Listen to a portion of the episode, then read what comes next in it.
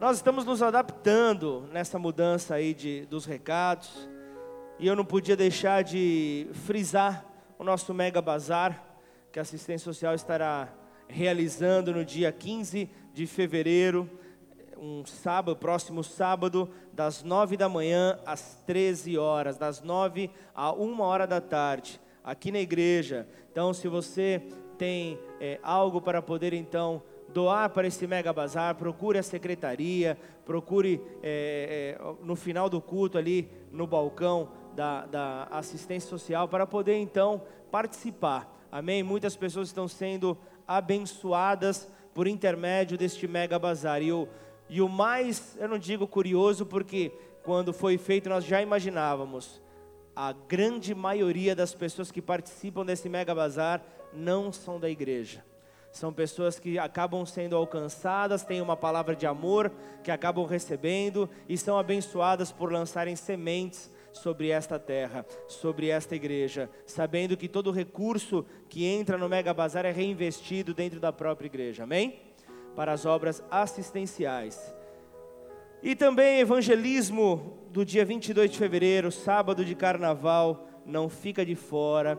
Nós estamos realmente é, como igreja brasileira, fortalecendo o evangelismo para, nesse sábado específico, lá em São Paulo, levarmos o nome do Senhor lá nas alturas, que é o devido lugar que o nome dele deve estar.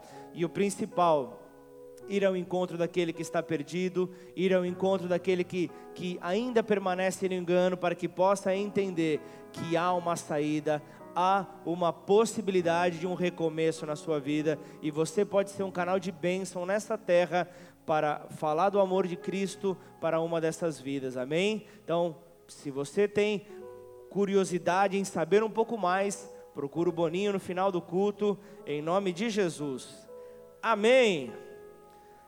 Glória a Deus. Falando dos recados também, é, o cuidar do templo do Espírito Santo. Hoje, ontem, ontem tivemos mais um dia o bola running com o dobro de pessoas da semana passada. Isso foi foi muito legal. Pessoas que trabalham sábado vieram correndo literalmente para tentar se exercitar. Foi algo muito bom. Foi algo um tempo agradável. Ficamos em comunhão. Foi muito legal. E o que chamou minha atenção foi no final no alongamento final, ali naquele momento, o, o Pedro pediu para cada um começar a refletir, levando uma palavra sobre gratidão. Gratidão, uma simples gratidão pelo nosso dia a dia. E ali ele levou a, a, aqueles que ali estavam a buscar enxergar a fidelidade de Deus, buscar enxergar como nós somos agraciados, e ali ele foi dando é, vários exemplos e nós enxergamos ali como nós somos abençoados em Deus, como nós temos motivos de sobra para agradecer a esse Deus. Amém? Então, se você é, deseja participar, não fica de fora. E, a, e, e, também eu queria deixar aqui, se você é de algum ministério e o, teu, o recado do seu ministério não esteve presente, nós fazemos ali um rodízio, mas todos os ministérios participam. Então, se você quer é, ter o teu recado ali, eu vou pedir para que você procure pela Raíssa, que está. Não está. Quem disse que ela está? Ela não está. Mas nós temos aqui Ronaldo. Não é o que brilhou muito no Corinthians, mas está por ali, né? Procura o Ronaldo no final do culto, se você, se você é de algum ministério e quer ter o seu recado ali colocado. Amém ou não? Glória a Deus. Vamos acordar, gente. Vamos acordar porque essa palavra temos que estar juntos nela. Eu quero que aquilo que Deus me, me ministrou a semana inteira, porque essa semana foi uma semana típica, né? A pastora está no meio da, da, da série, ministrando a série Ladrões de Alegria. E nessa quinta-feira não preguei, então eu estava meditando pela palavra do final de semana. E Deus veio essa semana inteira falando ao meu coração. Eu espero que Deus fale contigo também nessa noite, na mesma intensidade que Ele fala, falou comigo, que Ele está falando comigo, que, da maneira como Ele está girando dentro de mim. Amém? Hoje nós louvamos, é, uma, nós cantamos uma canção falando, deixa queimar. E aquilo me lembrava é, uma árvore que eu, eu tinha na frente da minha casa que apodreceu. Uma árvore enorme, tipo aquelas da 9 de julho. Não sei por que plantaram no bairro, mas aquelas da folhinha amarela. E ela começou a apodrecer, ela começou a tombar. Aí a prefeitura veio, arrancou, mas não criticando, há um departamento para arrancar, há um de, primeiro há um departamento para analisar, outro para arrancar, há depois um outro para extrair a raiz. Temos muitos departamentos na nossa prefeitura, oremos por ela. Mas o meu vizinho, me lembro que o que divide o, a, o, a, o espaço ali daquela árvore, ele ficou impaciente depois de quatro meses que a prefeitura não apareceu. Ele falou: Eu vou queimar essa raiz. E aí ele começou, ele está com um produto lá, começou a queimar. No começo, um fogo razoável, comecei a ficar preocupado, mas depois parou. Só que eu pude observar que na verdade o fogo não havia parado. O fogo continuava a queimar. Ele continuava a queimar aquela raiz de uma maneira lenta. E aquilo já falou muito comigo, o como Deus trabalha conosco, como o fogo dele continua a queimar dentro de nós. Isso é uma demonstração de que Ele está conosco. Amém? Então, a, o tema da mensagem dessa noite é Emanuel. Emanuel sempre presente. Esse é o Deus que nós cremos. Esse é o Deus que nós servimos, sempre presente, sempre presente e nunca ausente. Amém ou não? Eu queria começar antes de dar continuidade. Queria trazer uma piada nerd. Alguém conhece o povo nerd, o povo mais estudioso? Talvez você não vai entender essa piada porque você não é um nerd, ou talvez você não tenha o QI elevado que essa piada exige. Mas ela diz assim: quem disse que precisa estar junto para estar perto? Piada nerd, a física. Vocês não entenderam, né? Eu tenho uma, uma, uma. Isso é química, né? Você entendeu, né? Tá rindo, sorrindo. Quem disse que precisa estar junto para estar perto? Quem disse, Caetano? Um Deus sempre presente. Essa piada é uma piada nerd, muitos não entenderam, mas tem também a romântica, por quê? Eu olhei o Caetano e eu sei o quanto o Caetano é romântico. Eu sei o quanto ele investiu para poder então ter ali o sonho realizado. E, e eles Palavras de Caetano. Ali nessa hora você vai ver. Se a gente tivesse escrito aqui no telão, estaria essa frase: Montanher, vírgula Caetano, que era, é, é de origem dele. Para estar junto não é preciso estar perto, e sim do lado de dentro do peito. Muito bonito, né, Caetano? Quando você me disse essa, eu falei, entendi por que, que a Flávia foi, foi conquistada. Mas é isso que é necessário. E aquele que está dentro de nós está sempre junto está sempre nos fortalecendo em cada passo que nós devemos dar.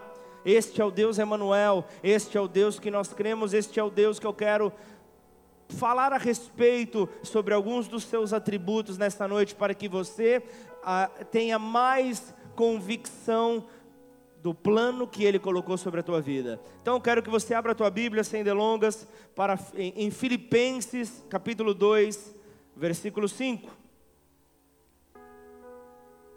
Ainda bem que eu tenho alguém que é da, da gangue dos nerds. Ainda bem, a piada não saiu batida. Quem disse? Eu particularmente não entendi também. Eu pedi consulta aos universitários. Mas a física explica, né? Filipenses 2, versículo 5.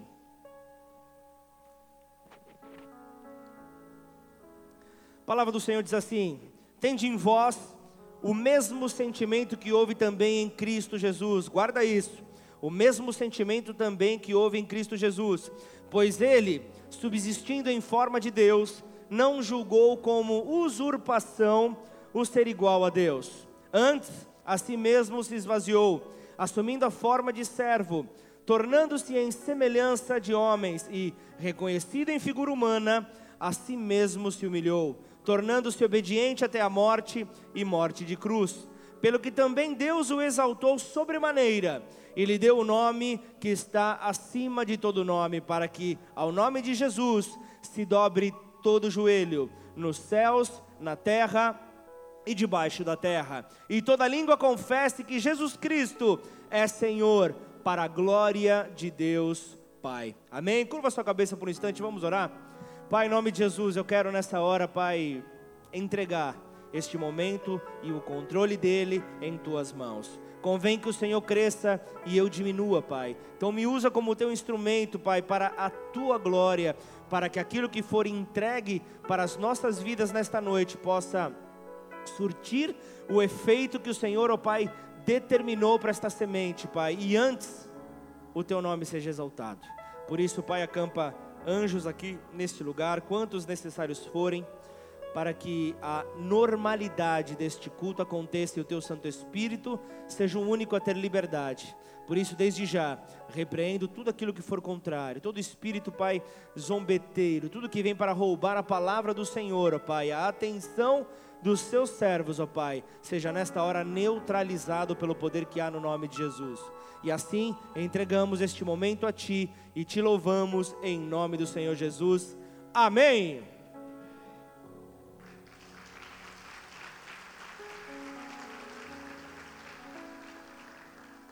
João, o Evangelho de João diz: o Verbo, o Verbo que se fez carne, o Verbo que se fez carne, ele se humanizou. O Verbo que se fez carne, ele se tornou alguém com as fragilidades que de um homem qualquer, ele se tornou alguém com fragilidades no corpo, sujeito à morte. Ele se tornou homem é, e, e nos ensinou que nada é mais divino do que Deus no meio de nós. Nada é mais divino do que Emanuel, o Deus presente. Nada é mais divino e em Jesus nós vemos Deus se identificando conosco. Em Jesus nós vemos então esta palavra, nós vemos então a presença deste Deus realizada, um Deus que entende as nossas fragilidades, porque Ele se fez como um de nós.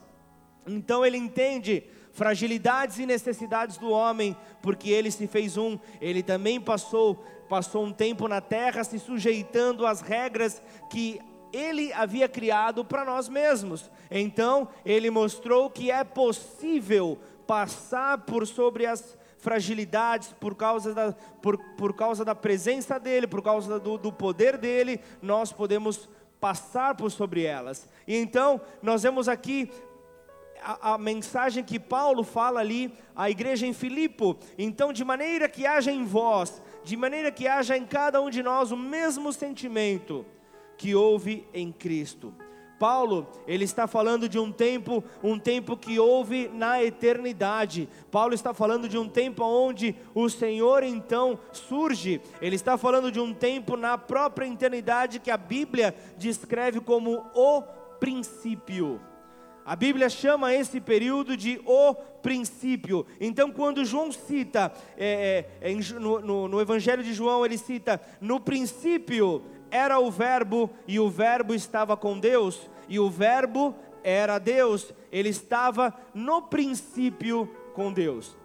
É isso que João está trazendo para nós. Então, quando Paulo está falando a respeito do sentimento que houve em Jesus, ele aponta para esse tempo, ele aponta para o princípio, ele aponta para o tempo da eternidade. Um tempo que Apocalipse 13, 8 fala: antes da fundação do mundo, ele já era. Ele já estava presente. Isso nos diz que Jesus ele nasce bem antes daquilo que se fala. Jesus já, já, já existia bem antes. Então, quando ele se manifesta em carne no tempo de Deus, ele já, já havia se manifestado, porque o tempo de Deus, ele simplesmente antecede a criação. O tempo de Deus, ele está antes da própria criação. Ele já estava ali. Então, antes de criar o homem perfeito, Deus já sabia que o homem falharia e ele já sabia que ele teria que entrar então com atitude, teria que intervir para ajudar o homem. Então, ele, antes mesmo dessa criação acontecer, ele já tinha conhecimento disso, que o plano que ele precisava criar era de resgate à humanidade. E isso é maravilhoso de saber. Isso é algo enorme, isso é algo fantástico em saber. Então, quando Paulo fala o sentimento que houve em Jesus, ele está dizendo quando Deus estava no Éden e falou: façamos o homem, façamos o homem a nossa imagem, conforme a nossa semelhança. No plano de Deus, o cordeiro já estava estabelecido. Amém ou não? No plano de Deus, tudo já estava pronto. No plano de Deus, Cristo já existia. Então, o que eu quero dizer para você nessa noite é que toda a Bíblia anuncia o nascimento, a vida, a morte e a ressurreição de Jesus. A Bíblia, o tema central da Bíblia é esse: é Jesus, é anunciar quem Ele é, quem Ele foi, quem Ele sempre será. No Éden, então, nós vemos que Deus já estava revelando é, é, é, na criação do homem perfeito, tão como, como, como algo assim, tão, tão indescritível, como algo na qual ele contava que o homem, na sua natureza carnal, ele viria então e encontraria é, é dificuldades para passar, para sobrepor, dificuldades que mexeria então com as suas necessidades, com os seus conceitos. E ali naquela dificuldade, o homem, por sua própria condição, ele não conseguiria sobrepor. Pela sua própria condição, o homem não conseguiria vencer, e esse foi o ponto na qual o homem caiu, na qual, na qual o homem foi derrubado pelo seu próprio orgulho. Só que o que, o que é que nós vemos é que, que quando o homem peca, o Criador ele já diz: da semente da mulher, suscitarei então um varão perfeito. Da semente da mulher virá então aquele que não tem pecado, que vai resgatar então o plano original. Este é então o plano de Deus. E quando falamos de sementes, nós falamos de algo que o nosso inimigo sabe muito bem, porque ele tem sementes de contaminação. Se você for ver uma das sementes mais poderosas que ele tem é a semente do desânimo, porque se o, o homem de Deus, ele deixa de, de ter a motivação necessária para seguir em frente, se ele paralisa, a obra simplesmente não continua, não avança. O desânimo tem poder para paralisar, só que o desânimo, ele só não consegue encontrar lugar para criar raiz no coração de um homem grato.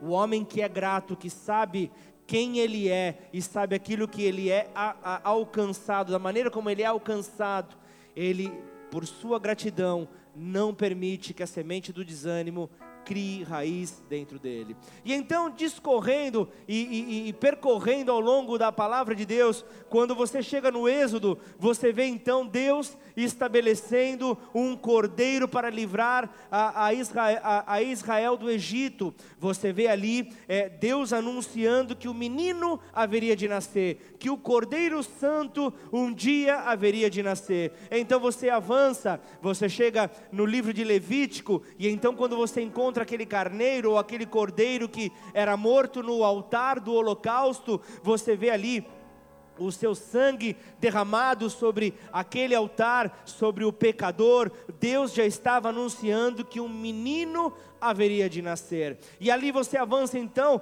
vai para Números. Em Números você consegue ver quando Moisés ele fere a rocha em Meribá. Você consegue ver nessa hora que já estava sendo anunciado um plano de salvação. Um plano de salvação já estava sendo ali apresentado para a terra, e ali você continua em Deuteronômio, você vê Deus anunciando que o menino haveria de nascer, quando ele mesmo declara que viria um profeta maior do que Moisés. Viria um profeta maior do que Moisés, ele estava dizendo: um menino nascerá. Um menino nascerá e este é maior do que Moisés. E aí você vê Josué, chegamos então no tempo da conquista da terra prometida, chegamos ali num tempo onde o povo precisava é, é, é, conquistar essa terra que, que Deus havia prometido. E então nessa hora você vai encontrar Paulo dizendo: do sentimento que houve em Cristo Jesus. Quando isso, ele está falando ali do capitão do exército de Deus que aparece para Josué, falando a respeito do plano de Deus ali. Eu estou presente na história do homem, eu estou interferindo, eu estou exercendo salvação. Então, Josué, avança! Avança, Josué! Avança que a promessa vai se cumprir creia, apenas creia. Então você simplesmente avança, chega em Juízes, você vai ver então o Natal de Cristo. Em Juízes você vai ver quando Deus levanta juízes para julgar o seu povo e livrá-los do juízo. Jesus sendo anunciado na Bíblia inteira. E olha só que encantador quando Ruth dá a luz ao Obed. Olha que encantador que é quando as vizinhas anunciam a Noemi o nascimento de Obed. Elas simplesmente dizem: Bem-aventurada és tu, bem-aventurada és tu, pois nasceu o remidor. Nasceu o remidor. Agora eu te pergunto: quem é Obed? Obed era o pai de Jessé. Quem é Jessé? O pai de Davi. Quem é Davi? A raiz de onde brotou o renovo justo chamado Jesus. Então você vê aqui Jesus sendo anunciado, a videira verdadeira sendo anunciada, aquele que veio para gerar vida sendo anunciado em cada livro da Bíblia. Você vê então ele sendo anunciado em cada ponto. E Paulo, ele fala de tudo isso quando ele diz do mesmo sentimento que houve em Cristo Jesus. A Bíblia também lembra em 1 Samuel, no primeiro livro de Samuel, quando Samuel unge uma pedra e diz: Ebenezer. Ebenezer, até aqui nos ajudou o Senhor. Ele estava novamente falando: o remidor virá.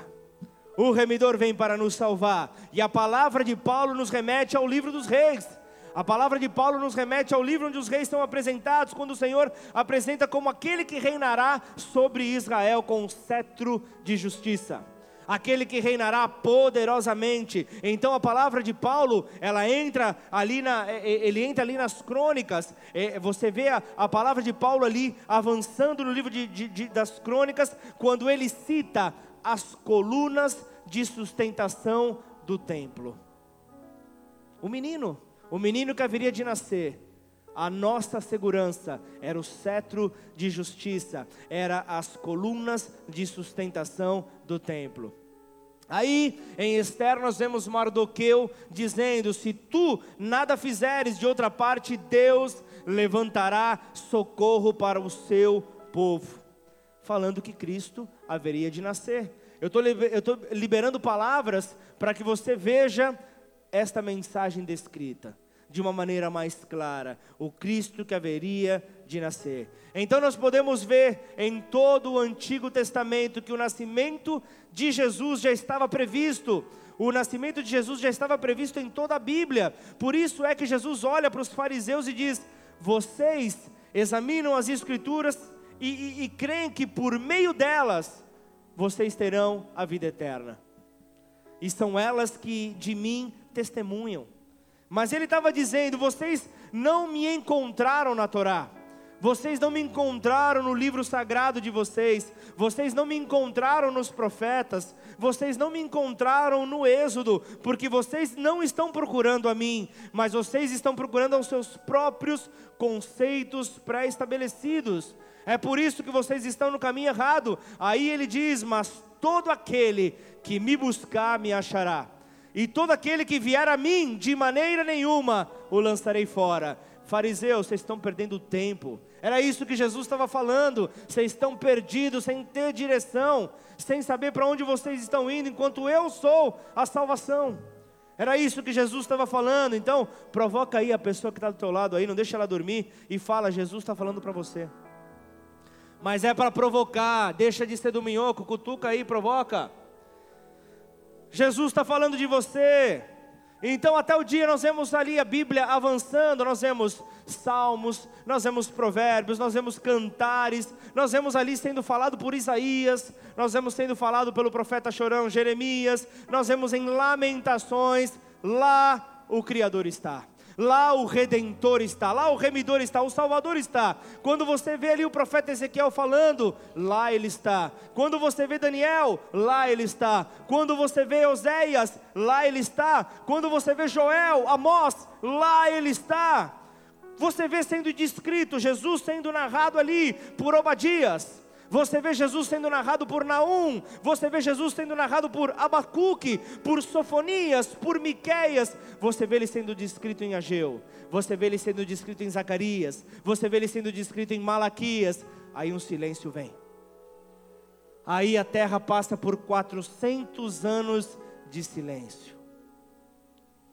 400 anos sem anunciar Jesus. 400 anos sem Jesus, por mais que o profeta Isaías, o profeta messiânico, tenha profetizado que de uma que uma virgem daria luz a um menino e o seu nome, o seu nome será Emanuel, o Deus conosco, o silêncio imperou na terra. Por mais que a profecia já tivesse sido lançada, por mais que a expectativa já estivesse na terra, o povo estava ali em silêncio e ninguém havia visto ao Salvador.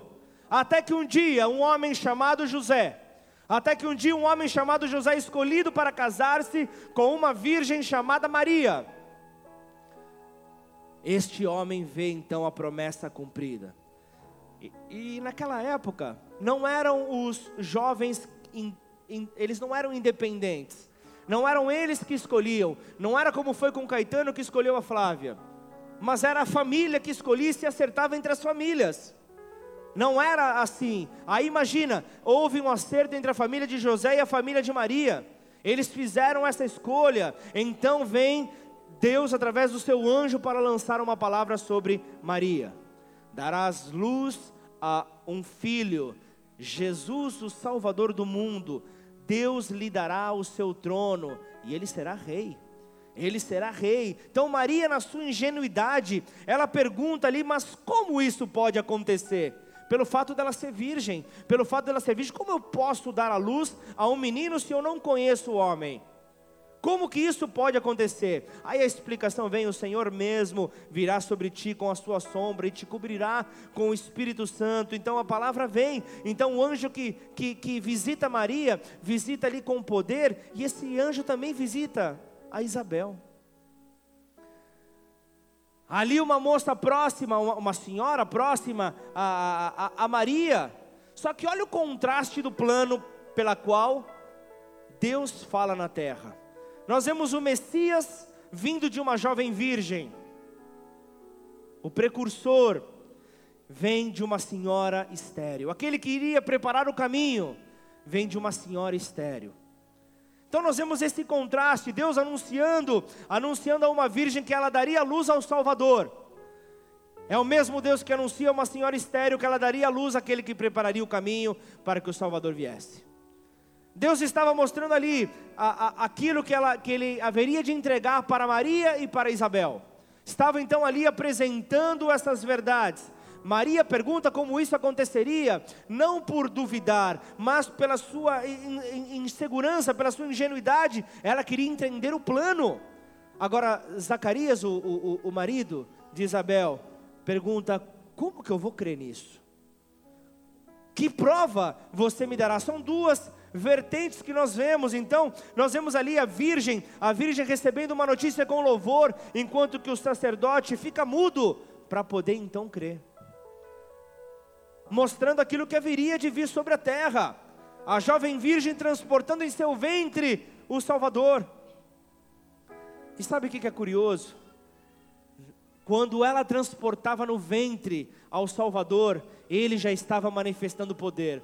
Havia uma tradição ali entre o povo judeu que o, o, que acontecia? Nós íamos ali que a pessoa, quando iria visitar a casa de alguém, ela tinha que fazer uma saudação, ela tinha que falar shalom, ela tinha que falar que estava vindo em paz e repetir essa, essa saudação por três vezes. Então ela teria que chegar shalom, shalom, shalom, para então poder ser recebida. Só que na primeira vez que ela fala shalom, o bebê lá dentro da casa, no ventre de Isabel, começa a se retorcer dentro do ventre dela. Só pela proximidade do Salvador. Só pela proximidade do Salvador que estava no ventre de Maria, já estava ali se conectando com João, dentro da barriga de Isabel. Esse é o Salvador, esse é aquele que vem para trazer então essas boas novas. Então, antes do nascimento do Salvador, vem um decreto. Antes do nascimento do nosso Salvador, vem um decreto para que todos os súditos das províncias pudessem então ali comparecer ali à sua terra natal para que o censo fosse realizado. Para que o censo pudesse então ser realizado. Então, lá vai Maria grávida. Imagina, né? Quem tem grávidas aqui ou não? Acho que nasceu tudo já. Quem quer? Oxi! Oh, verdade esquecida, Josi, Deus Pai. Mas tem mais, né? A Cris, oxe, mas tem mais. Quem é que está apontando para lá? Quem? A Grazi não, pelo amor de Deus. Quem? A Grazi está grávida, cara? Não, tá bom, né? Quatro tá beleza, né? Vocês sabem, ah, Nayá, verdade. Vocês sabem que eu escutei um conceito tão fantástico, só uma pausa aqui na palavra. Dizem que o primeiro filho ele é de cristal, o segundo é de borracha. Agora o terceiro, o quarto já vira Robocop, né? Já vira já algo indestrutível. Mas seguindo para a palavra, que vocês não veio para ouvir piada, mas você veio para ouvir a respeito do Salvador. Então lá vem Maria grávida no meio do caminho. Então ela sente as primeiras contrações, ela começa a sentir ali um pouco de indisposição, o parto começa a ser anunciado e chegado ao local, ela não encontra um local apropriado para poder ter então o seu menino, não tem acomodações para receber a gestante. E então, em meio a um local apropriado para receber animais, é lá que o Rei dos Reis dá o primeiro choro. É lá que o Rei dos Reis dá o primeiro choro de menino. É lá que Jesus mostra que veio à terra. É lá que recebe então, é, é, é, é, ela que recebe então no seu colo o Redentor, é aquela que primeiro tem acesso ao Redentor todo ensanguentado, já dando uma prévia daquilo que haveria de vir, o sangue para nos cobrir. Então você vê ali que Maria já está vivendo ali aquilo que aconteceria lá na frente, e José é quem tem o privilégio de tomar nos braços o menino Jesus. José toma então ali o seu filho que não fora gerado por ele, mas que ele havia recebido então a missão de ser o pai na terra. Por mais que não tenha sido gerado por José, José tem a mais nobre missão. Não sei se você já pensou nessa, mas ele seria o pai do pai da eternidade. José seria o pai do pai da eternidade. Olha que missão. Maria deu a luz ao seu próprio Salvador. Olha que loucura. Olha que mistério, isso é incrível. Logo em seguida, chegam os sábios, chegam ali aqueles que haveriam de apresentar presentes, e nós vemos a, eles apresentando adoração ao menino, não a Maria. Nós vemos então o menino recebendo adoração, recebendo presentes, eles estavam se curvando diante do rei, dando incenso para ele, eles estavam adorando a Deus que se manifesta dentre os homens, dando mirra, eles dizem que eles creem no cordeiro que será ferido pela humanidade, e então ele recebe adoração, e Maria ouve todas essas coisas e guarda. Maria ouve todas essas coisas e guarda. Eu poderia trazer essa mensagem no dia de Natal. Eu poderia trazer essa mensagem no culto de Natal para falar sobre o Emanuel, porque o Natal ocidental do nosso, desse nosso lado do, do globo terrestre, ele tem um dia. Ele acontece em um dia. Ele se resume na maioria das casas há muitas luzes ele se resume, na maioria dos lugares, a, a árvores enfeitadas, a casas enfeitadas. O Natal que a igreja celebra é muito mais do que um pisca-pisca. O Natal que a igreja deve celebrar vai além, porque a luz que brilhou naquele dia permanece acesa. A luz, digam amém por isso. A luz que brilhou naquele dia permanece acesa, dando destino para aqueles que nele creem. Essa luz continua acesa, então isso é algo muito grande, isso é algo muito maravilhoso. Então, qual é o sentimento de Maria quando amamenta ao seu Salvador? Você já parou para viajar nessas coisas? Você já parou para pensar nisso, sabendo que aquele que ele estava, aquele menino que ela estava amamentando, era filho de Deus? Era o filho de Deus. Quais são os pensamentos de Maria? A respeito do seu filho, a respeito do seu futuro. Quais são os pensamentos dessa mulher? Quais são os sentimentos de José ao dar a mão ao menino para ele aprender os primeiros passos? Quais são os sentimentos que tomam este casal? Porque ele sabe que ele é pai, mas Jesus não é filho dele. Então é algo muito grande. E quando Jesus cresce, como deveria ser então Maria observando na vizinhança o menino Jesus brincando com os demais meninos? Porque Jesus era homem. Ele não pecou, mas a Bíblia não fala que ele, como menino, não aprontou. Amém ou não? Deve ter aprontado. Quem tem filho sabe. Se prepara, Caetano. Quem tem filho sabe. Criança pronta, isso é normal. Amém ou não? Isso é algo normal o Filho de Deus. Maria olhava e falava: o plano sobre a vida desse menino é muito maior. E naquela época, os pais ensinavam aos seus filhos a sua profissão. Então era, era, era, uma, era uma característica, era um costume, né? Eles passavam adiante a profissão do pai. Então você vê Jesus ali a, a, recebendo de José os ensinamentos para a confecção de móveis.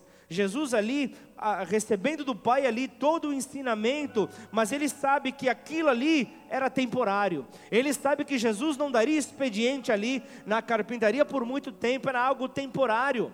Ele sabia disso, que não iria se avançar, porque o plano sobre o menino era muito maior. O plano sobre ele era muito maior, ia muito mais além. Aí Jesus chega aos seus 30 anos.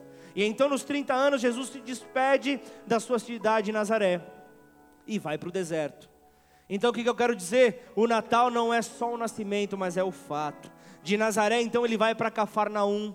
De Nazaré ele vai para a cidade de Cafarnaum e lá ele começa os seus ensinamentos. E como Paulo diz, e ele sendo Deus, não teve por usurpação o ser igual a Deus, ele foi obediente no plano que ele tinha para cumprir. Ele foi obediente até a morte de cruz. Então, se eu consigo compreender um pouco a respeito de Jesus, sobre a sua personalidade, eu posso afirmar: Jesus era obstinado pelo plano que veio executar na terra. E isso me faz então entender que a partir do, é, mais ou menos trazendo para os nossos dias, é como no dia na qual você levanta sua mão e se rende a Jesus, dizendo: Jesus, que não seja mais a minha vida, mas que seja a tua vida, que não seja mais o meu andar, mas seja o teu.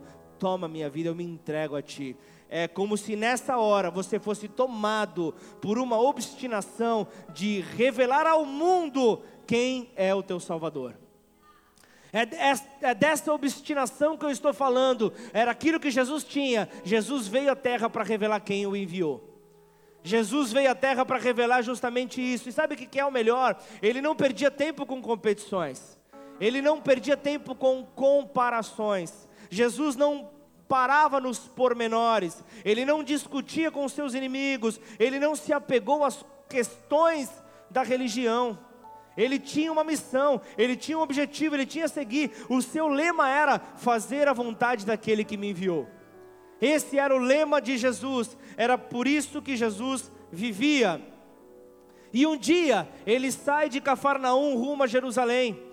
Ele sai com destino Jerusalém numa viagem aproximada de 130, 140 quilômetros. Ele sai então nessa viagem feita a pé. Imagina você naquele solo de pedra, solo pedregoso, imagina que dificuldade. Então ele passa pela cidade de Jericó. E, e, um homem obstinado não deixa de cumprir a sua missão, independente do lugar onde ele está. E mesmo com uma pausa no seu trajeto, ele passa por Jericó, ele salva Zaqueu. Ele leva Zaqueu à salvação. Ele cura o cego Bartimeu. Ele encontra-se com um jovem, jovem rico e o ensina sobre a vida eterna. E o melhor, ele ouve os discípulos disputando quem era maior se preocupando quem era maior, quem deveria estar junto com ele, porque eles imaginavam que viria uma reforma política. Eles imaginavam que uma reforma política viria pela frente, e eles estavam com essa disputa para ver quem era, quem era o maior, até receberem então com poder esses ensinamentos. E então eles trazem a consciência aquilo que lhes trazia esperança. Então agora, conscientes, os discípulos começam a acompanhar Jesus, um pouco amedrontados perto de Jerusalém, nós vemos Jesus passando pela cidade de Betfagé. Nós vemos Jesus passando por uma cidade cujo significado é cidade dos figos. O significado da cidade é, é, é, é Betfagé é casa de figos, é a cidade dos figos. E por que é que Jesus então passa por essa cidade? O figo naquela época era usado para curar feridas externas. Ele estava ali dizendo: o Salvador vem para que então ele seja ferido pela humanidade. A, a, necessidade dele passar por isso é algo real, então ele passa por essa cidade. Ele será ferido na sua própria carne. E então de Betfagé ele vai para Jerusalém e ele diz aos seus discípulos: Hoje celebraremos a Páscoa. Hoje celebraremos a Páscoa. O interessante é que o costume naquela época era beber o cálice primeiro para depois comer o pão. Algo que na ceia nós fazemos invertido, não é isso não? Nós comemos o pão e depois bebemos o cálice. E olha o que é o, o, o, o mais curioso dessa história: Jesus serve a todos ali o cálice da Páscoa e depois o pão. Mas vem comigo, Mateus 26, 26. Olha o que, que diz aqui: Enquanto comiam, tomou Jesus o pão e abençoando-o, o partiu e o deu aos discípulos, dizendo: Tomai, comei, isso é o meu corpo. A seguir, tomou um cálice e, tendo dado graças, o deu aos discípulos, dizendo: Bebei, bebei dele todos, porque isso é o meu sangue, o sangue da nova aliança, derramado em favor de muitos, para a remissão de pecados. Por que, que o pão é comido primeiro? O inverso da Páscoa. Jesus estava aqui dizendo: Eu nasci para estabelecer um novo tempo sobre esta terra. Eu nasci para quebrar todo e qualquer tipo de, de cultura que, que, que travava, que, que, que avançava, travava o avançar do homem. Eu venho para trazer o novo. E então, quando terminam de cear, Jesus vai para o Monte das Oliveiras mostrando que o Natal não se resume a uma ceia. O Natal não se resume a uma ceia, ele tinha muito mais para ir à frente. O Natal tinha um foco, e esse foco era a cruz. O foco era a cruz que Jesus haveria de se entregar. É na cruz que o plano é consumado. É na cruz que o plano na qual Jesus viveu nessa terra no seu ministério terreno de maneira obstinada, lá era o final. Hoje, nos dias de hoje, nós vemos muitos homens influentes nascendo. Muitos já nasceram, mas, a, mas apenas um, apenas um nasceu e não pecou em toda a sua vida. Este é Emanuel. Este é Jesus. Apenas um tem acesso direto ao céu. Jesus, o Emanuel. Todos morreram, apenas um removeu a pedra do túmulo e levantou vivo para todo sempre. Este é Emanuel, este é o Deus conosco. Vivo está. O Deus Emanuel, então o símbolo do Natal cristão não é uma manjedoura, não é o lugar onde o menino nasceu, mas é o túmulo vazio. O poder da ressurreição dá o norte para o cristianismo. Você tem ali a sua fé fortalecida, porque o poder de ressurreição está sobre Jesus e vem sobre as nossas vidas. Porque as cadeias da morte não puderam pará-lo, as, cadeiras, as cadeias da morte não puderam detê-lo, e ele intercede por você, e um dia ele voltará E quando ele voltar, ele quer voltar para resgatar a sua noiva apaixonada, ciente desse Deus Emanuel, ciente desse Deus conosco, ciente desse Deus poderoso. É essa noiva que ele deseja buscar. É essa noiva que ele deseja então trazer. E Jesus, ele também, ele nos mostra ali o caráter de Deus Pai, ao nos ensinar com amor como nós devemos cuidar dos necessitados. Ele nos ensina do amor como nós devemos curar os doentes, como nós devemos perdoar. Essa é uma das características do caráter de Deus. Ele nos revelou ali toda a bondade e sabedoria de Deus de uma forma que nós pudéssemos entender, para multiplicar, para passar adiante. Então foi por meio da sua humanidade que Jesus manifestou a glória de Deus. Agora, agora todos nós que cremos em Jesus, nós podemos ter Deus conosco. Nós podemos ter Deus presente. Então você está em uma situação de aflição, Deus está contigo. Deus está te acompanhando, Deus está ali conduzindo os teus passos, e Ele está trazendo a sabedoria dos céus, para que você consiga então ter uma saída para esse problema. Este é o Deus conosco, então atente-se a isso. Jesus um dia voltará para resgatar a sua noiva, mas atente-se, comporte-se como quem entende, como quem tem a compreensão desta verdade. Você precisa entender isso. Jesus não veio à terra porque o Pai o obrigou.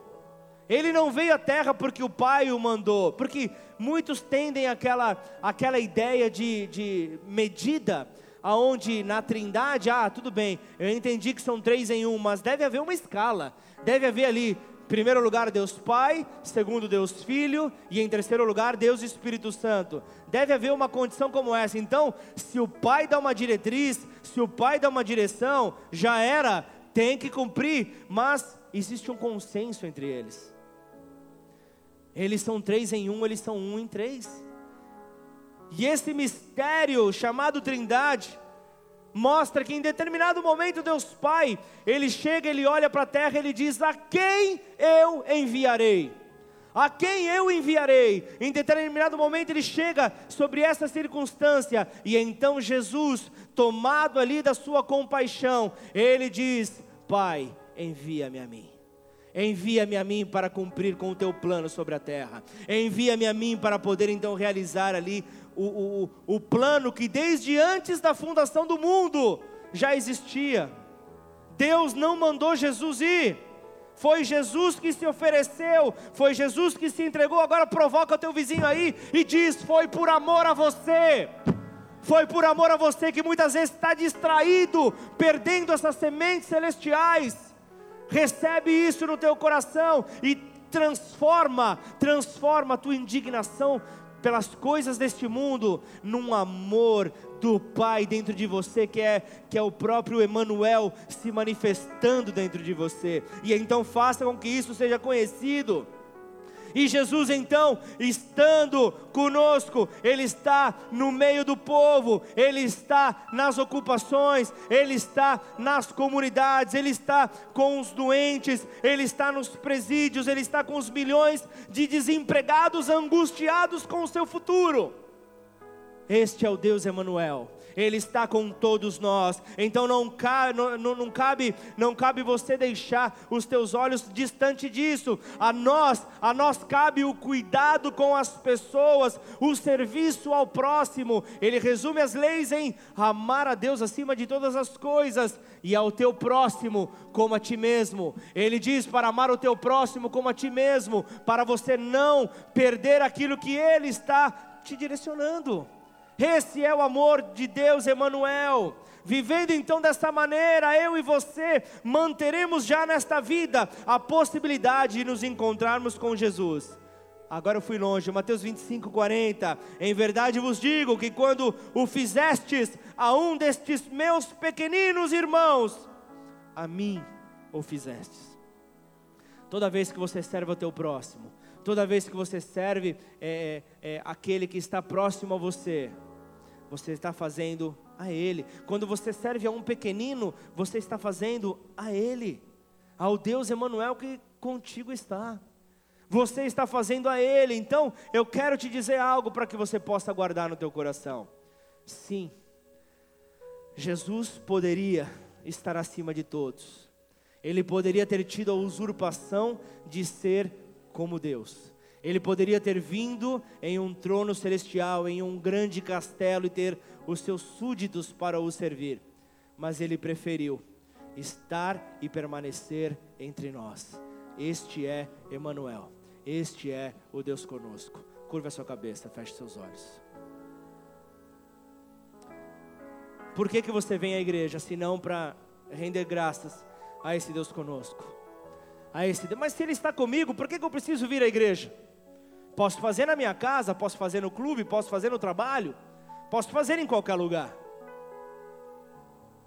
Mas é na igreja, neste ajuntamento de pessoas, onde você pode se deparar com as tuas limitações, onde você consegue ver a diversidade de pessoas e entender que Deus está com cada uma delas. E o melhor de tudo, você poder declarar ali o testemunho de quem Ele é para você. Por isso, uma mensagem como essa não pode sair dos púlpitos. Nós podemos aqui apresentar as mais variadas linhas das vertentes da teologia. Nós podemos apresentar aqui conhecimento e conhecimento. Eu posso trazer grego, posso trazer aqui o hebraico, posso ir para o latim, podemos fazer uma, uma, uma mensagem de muita riqueza, mas ele precisa ser o centro. E nós nunca podemos esquecer a quem é que nós devemos gratidão. Pela liberdade com a qual nós fomos alcançados nós nunca podemos nos esquecer a quem é que nós adoramos, mesmo no momento da dificuldade, mesmo no momento da conta negativa, mesmo no momento da porta fechada, mesmo no momento onde o teu irmão falha com você, ele continua sendo Deus e ele continua contigo. Mas onde estava Deus quando o meu irmão me maltratou, quando meu irmão passou por cima? Ele estava ali te dando uma oportunidade, fazendo com que tudo cooperasse para que você e através de você fosse manifesto o Deus Emanuel. Toda situação coopera para o bem daqueles que amam a Deus, mas aqueles que estão de acordo com o seu propósito possuem a, oportunidade de revelar quem está no seu interior. Então a pergunta que vem para você nessa noite é: quem está no teu interior. O que é que vai ser revelado? Se, se a boca fala aquilo que do coração está cheio, o que é que vai sair nas suas palavras? Será que será que será a essência de Emanuel, o Deus conosco, o Deus que vivo está? Será que é Ele que vai trazer verdade, tra trará poder para as palavras que saem da tua boca. Nós somos conhecidos pelos frutos que nós damos. Os frutos revelam quem nós somos. Podemos ter excelentes discursos, podemos ter uma vasta experiência de vida, mas se o fruto não testificar o discurso que nós temos, nós estamos perdidos. Nós estamos perdidos. Por isso, Pai, tem misericórdia das nossas vidas. Nós não queremos, Senhor, deixar que a nossa vista, que as circunstâncias que nos cercam, ditem os passos nas nossas vidas. Nos ajude, Senhor a viver o Deus Emanuel. Nos ajude, Senhor, a provar e a compartilhar desse Deus Emanuel. Então aí do teu lugar, depois dessa mensagem compartilhada, eu quero trazer para você a oportunidade que Deus está te dando nessa noite de se render a esse Deus de amor. Ainda que no seu interior haja um conceito estabelecido de que todos são filhos de Deus. A Bíblia não diz isso. O que a Bíblia diz é que todos aqueles que reconhecem Jesus Cristo como Filho de Deus ganham o direito de serem filhos de Deus, são enxertados na videira verdadeira, recebem então um prêmio que é a eternidade. Então você pode estar aí com o seu coração queimando, você pode estar aí dizendo: Eu quero ter mais experiências com esse Deus que foi revelado nessa noite. Eu quero me envolver mais com esse Deus. Eu quero poder ir mais além. Por isso, tenha deste momento o momento da tua oportunidade. Todos estão com os olhos fechados, então fique tranquilo. Você não está sendo observado por ninguém. Apenas Deus Pai e o seu filho Jesus, que está à direita dele, estão observando você nessa hora. Estão observando a tua reação diante da oportunidade que está sendo dada a você a oportunidade de entregar os seus passos, entregar as tuas decisões, entregar o teu poder de escolha a Ele. Mas ainda assim você pode me dizer, mas e onde eu fico? Nele. Se você assim o receber, você estará nele. Deus Pai nunca vai ferir o teu direito, o teu livre arbítrio. Fique tranquilo quanto a isso. Mas o desejo dele é que o menino que um dia nasceu, que veio por intermédio de uma virgem, isso remete à pureza. Uma mulher que nunca havia sido tocada. Isso fala de santidade. Isso fala, da, é, não dá para você manter uma água pura dentro de um conteúdo, dentro de uma, um conteúdo puro, uma água pura dentro de uma garrafa totalmente suja, dentro de um de um, de um recipiente totalmente sujo. Se nós formos trazer, se, se nós formos entender que um, um, um bebê não poderia estar em um ventre contaminado, porque ele seria aquele que traria salvação à terra, ele seria aquele que traria santidade para a terra, e ele precisaria ser alguém revestido de santidade. E então Deus toma a forma de um menino, e então esse menino é quem se torna o Emanuel, sempre presente. Nos momentos de mais aflição, de, de maior dificuldade que você possa ter vivido ou estar vivendo. Saiba de uma coisa: Ele está contigo, Ele está ao teu lado.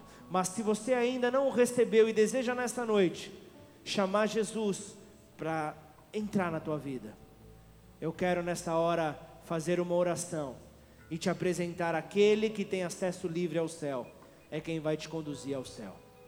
Então, nesta hora, todos aqui, em um espírito de intercessão, nós possamos interceder por cada uma dessas vidas, por poder ver então a, as vidas sendo transformadas por se entregarem a Jesus. Se, esse, se essa é a tua situação, se essa é, é a tua decisão, que você possa ir do teu lugar, levantar a sua mão bem alto, como quem quer chamar a atenção do Pai. Se, se, se, se, você, se você desejar, fica de pé no teu lugar, como quem quer sair dessa condição, como quem quer sair dessa fragilidade, como quem quer romper com toda barreira. Lembre-se, todos estão com os olhos fechados, mas aquele que está com os olhos voltados para você, quer ver você posicionado diante de uma nova estação. Aquele que veio para fazer nova todas as coisas, quer ver você então posicionado. E então aí do teu lugar eu quero que você repita uma oração comigo. Eu quero que você em fé repita essa oração.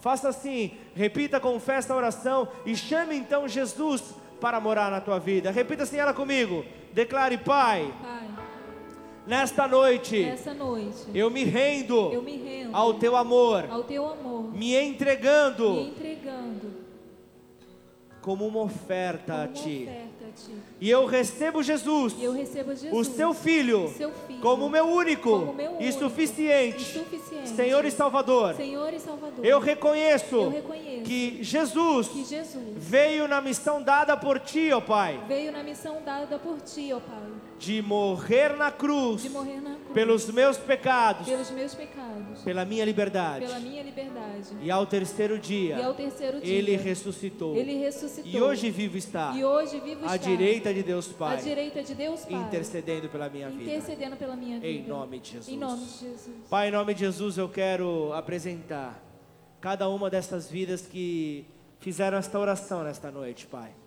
Que se cada um dirigiu a palavra ao Senhor, essa palavra sobe ali como um incenso de aroma agradável. E o Senhor recolhe então cada uma dessas orações, e Ele já está vindo com intervenção sobre a tua vida, trazendo posicionamento, trazendo fortalecimento, e então que você possa compreender que nesta noite você estabeleceu uma aliança com o Deus eterno, com o Deus sempre presente, com Emmanuel. Amém? Por isso fica de pé no seu lugar, eu quero convidar a igreja a tomar a tomar a, a sua posição nessa hora, onde nós iremos terminar este culto em adoração ao nosso Redentor, em adoração ao nosso Rei. Então abra os teus lábios e confesse diante desse Deus presente que aqui no nosso meio está.